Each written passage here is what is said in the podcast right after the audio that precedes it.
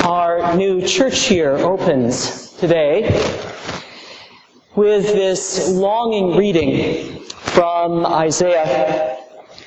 Isaiah is writing on behalf of a people who feel deeply their experience of being in exile. And they can't help but wonder if they have been abandoned by God, if indeed God may be angry with them. And so they plead for God's return, for God to turn God's face back to them. And they claim their heritage as God's children. This people, worn down by exile. Exile was all over the news this week as an old wound in our national experience was yet again laid bare. The events in Ferguson, Missouri, and the subsequent protests that roiled us from Oakland to New York were hard reminders that our country still remains a long way from a just and lasting peace.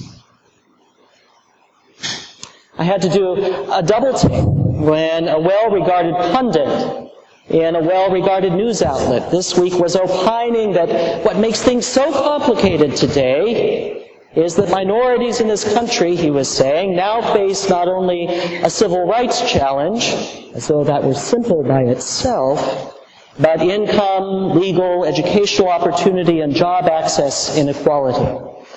He made it sound like that's a new thing. And those of us, of course, who live in households where racial inequality is part of our daily experience know that it has always been, always been this complicated. It was this complicated 50 years ago when Father Murray Hammond, our rector emeritus, followed Martin Luther King and a hundred other clergy in the march from Selma to Montgomery. It was this complicated during the LA riots of 20 years ago. It's this complicated today across the bay in Oakland and Richmond and just next door in Marin City. Civil rights, of course, have never been divorced from the experience of the justice system, the economic system, or the educational system. So many of our sisters and brothers continue to experience right now exile. What we witnessed this week was only that those of us who feel privileged by our luck of birth, feeling woken up again, woken up again to all that we might take for granted. Just in time, I suppose, for Jesus to remind us to keep awake. That refrain that has grown increasingly important as the nights have lengthened and the darkness has crept in. Jesus speaks to us today out of pithy, dark, yet remarkably eloquent words from the Gospel according to Mark. It is raw apocalyptic that gets to launch our journey this Advent. That wrapping up of end times with a promise of something new being born. Beneath that is the original meaning of apocalypsis, which is a revealing of the reality behind all things, an unveiling, an uncovering of what is ultimately true. It seems oddly fitting that we should be confronted this week together with the shadow of our heritage, the ongoing wounds deep in our common society, the troubles of falling stars and the darkened sun, and the diminished moon going is Jesus' way of pointing us to the dark truths that are very real in our common lives. But, but instead of inviting despair, Jesus compares them with a fig tree that is moving towards fruition. Because Jesus knows that when we face into our darkness, both individual and shared, when we set aside the easy denial and posturing that so divorces us from what is real, we make ourselves fully vulnerable to redemption. Our God, as we have been reminded repeatedly for weeks now, is not interested in being our knight in shining armor, nor an overlord, nor simply a reflection of our most delightful fantasy.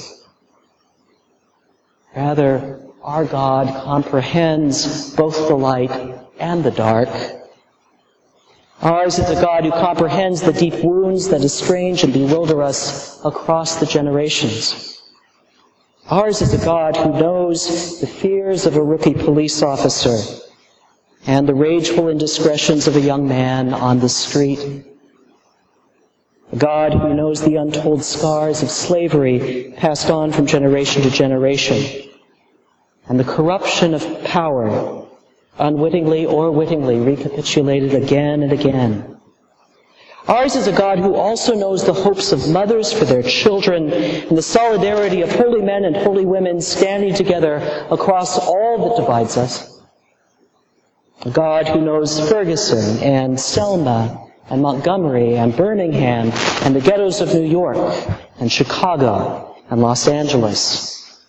A God who knows the contours and divisions of Oakland, San Francisco, and southern Marin. Jesus tells us, keep awake, keep watch, and if we will, if we are willing, participate in what is coming into all of our dark exiles and our wounded places.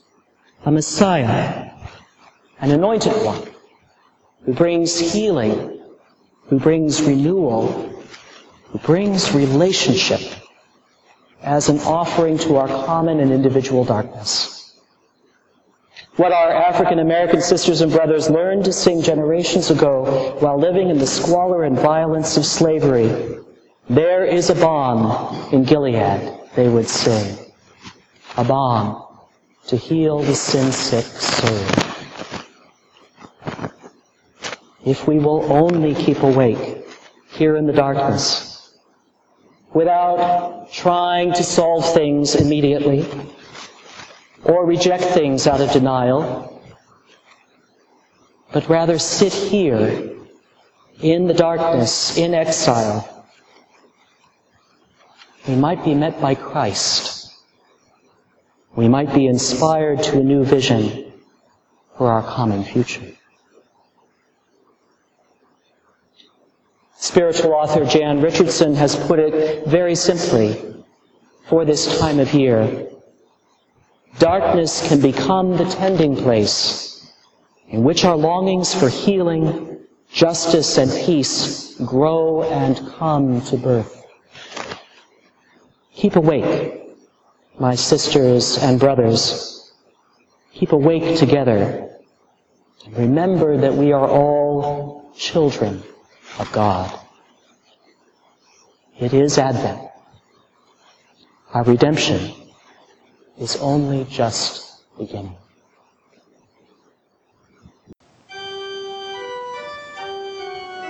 This has been a sermon podcast from the Episcopal Church of Our Savior, Mill Valley, California. We are a growing, welcoming community for those seeking to deepen their relationship with God and to journey in faith with God's people through the breaking of bread and in service to others in Christ's name.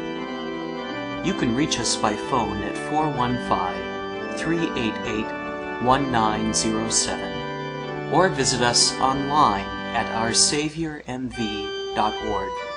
That's O U R S A V I O U R M V for Mill Valley dot O-R-G. We wish you God's peace, and we hope to greet you in person very soon.